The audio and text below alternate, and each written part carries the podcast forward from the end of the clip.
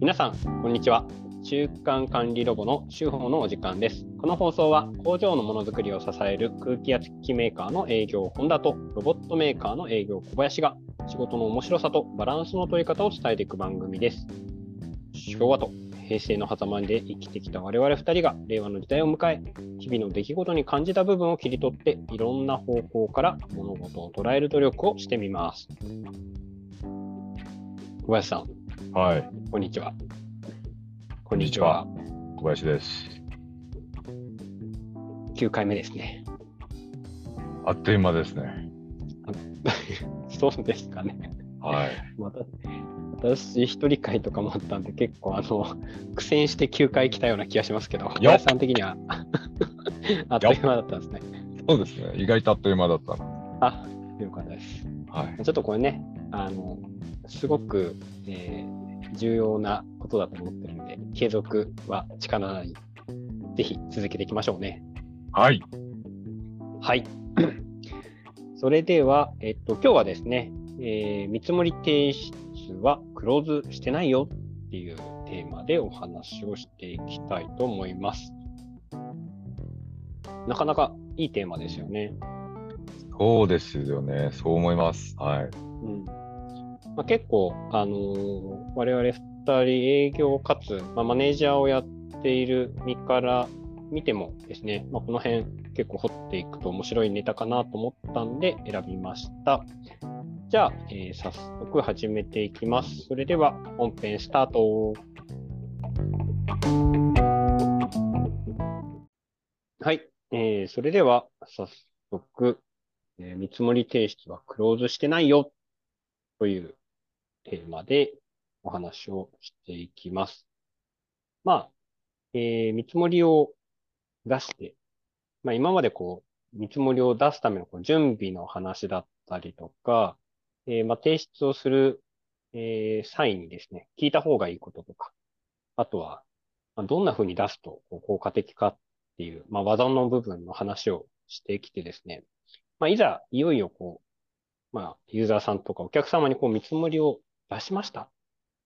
で、出してですね、ここをちょっとね、ゴールだと思ってしまうケースがあるんで、まあ、そこはちょっと注意した方がいいよね、というのがあってですね、まあ、これはクローズしてないよっていうテーマを今回持ってきたんですけども、小林さんは、こう、日頃仕事をしていて、まあ、提出は、なんつうの、ゴールじゃないんだよねっていうふうに感じることありますかね？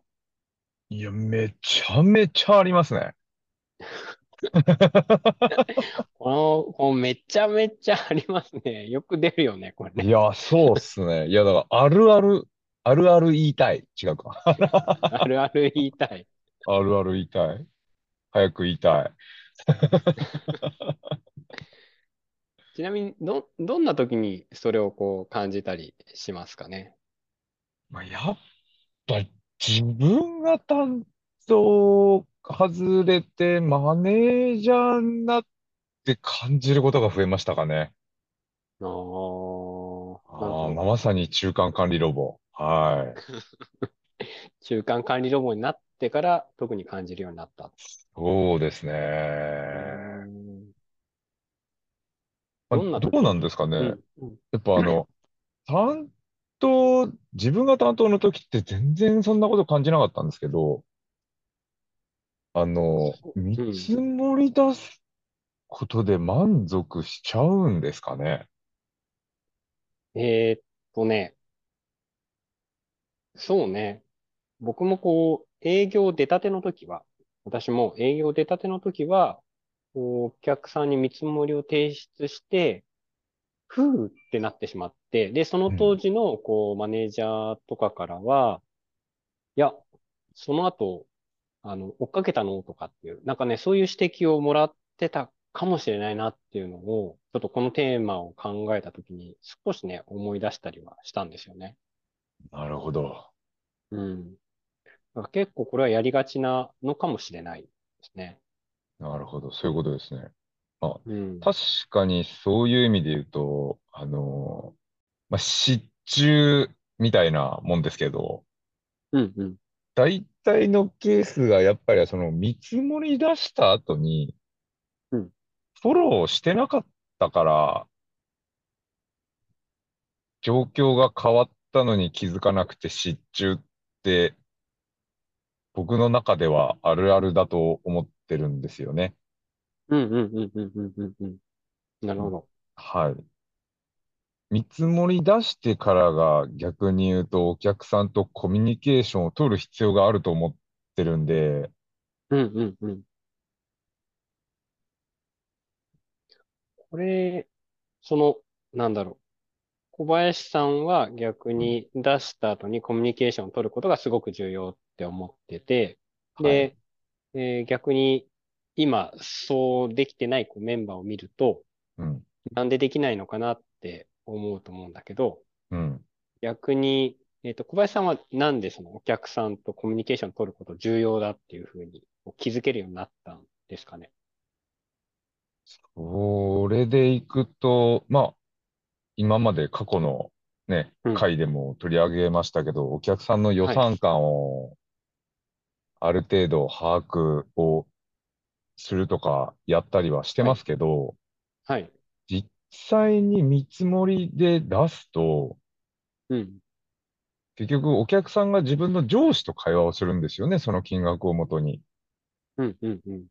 てなると、あの、その金額を見たときに、上うん。司の人の考えが変わる可能性とかもあるかなと思ってて、うん。うん。うん。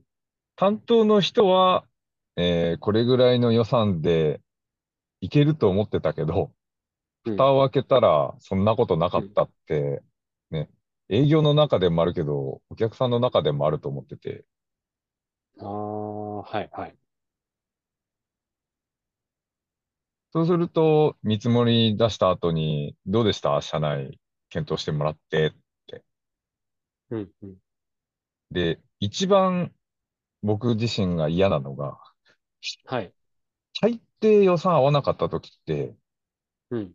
上司の人が他社は検討したのかって言うんですよね。うーん。うん。うん。はい。はい。これが一番あの、こっちからすると立ちの悪いタイミングだと思ってるんで、はい。はい。その動きが出るか出ないかはしっかりと確認をしなきゃいけないと思っています。そうですね。あのー今話を聞いていて、特に、その、まあ、営業マンの、その、営業マンと、それから相手の、こう現場レベルの担当者。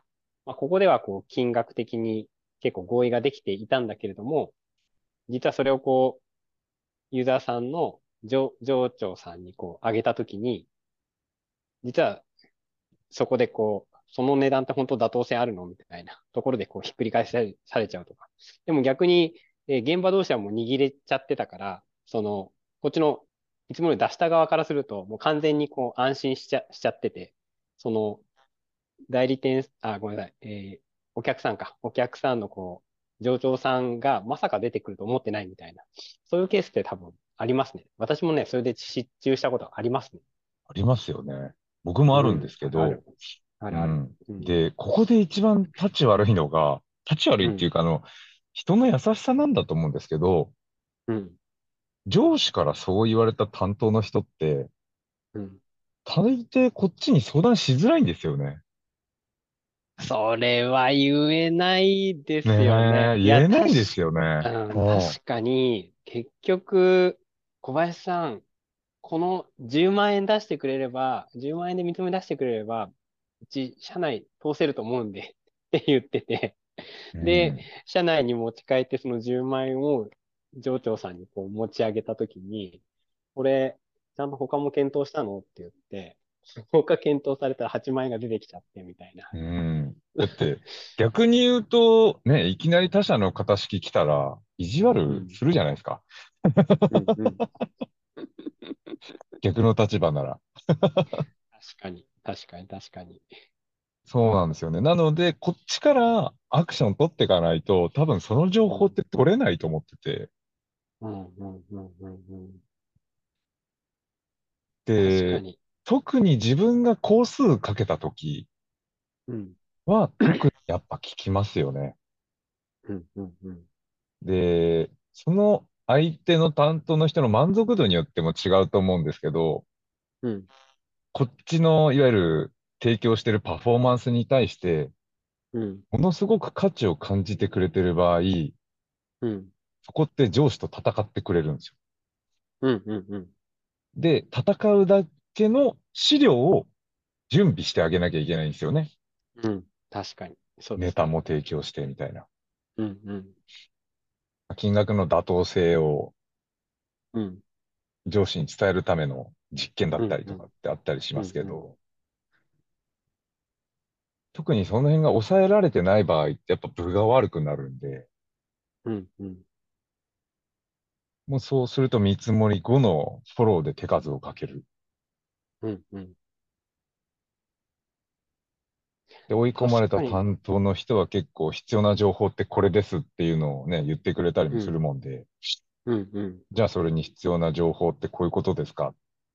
うん。うん。うん。あと足りない情報何ですか？みたいな。っうん。うん。うん。ていうのは結構意識してやりますね。ああ、確かに。なかなか今、話をしていて思ったのが、あのーその見積もり提出前段階で、結構その、聞くべきこと、うん。これは聞いておいた方がいいよね、とかっていう話をずっとしてきたんだけども、提出した後に、競合が現れるっていうケースもまあまああって、うん。だから、えー提出前も競合がいるかチェックするんだけど、提出後にも、それ以外にこう引っかかってくる要因、特にその競合が価格のことで言うと現れるケースって、まあ多分にあるんだなと思ったんで、そこはしっかり捉えておいた方がいいのかなと今話をしていて思いました。うん。そうですね。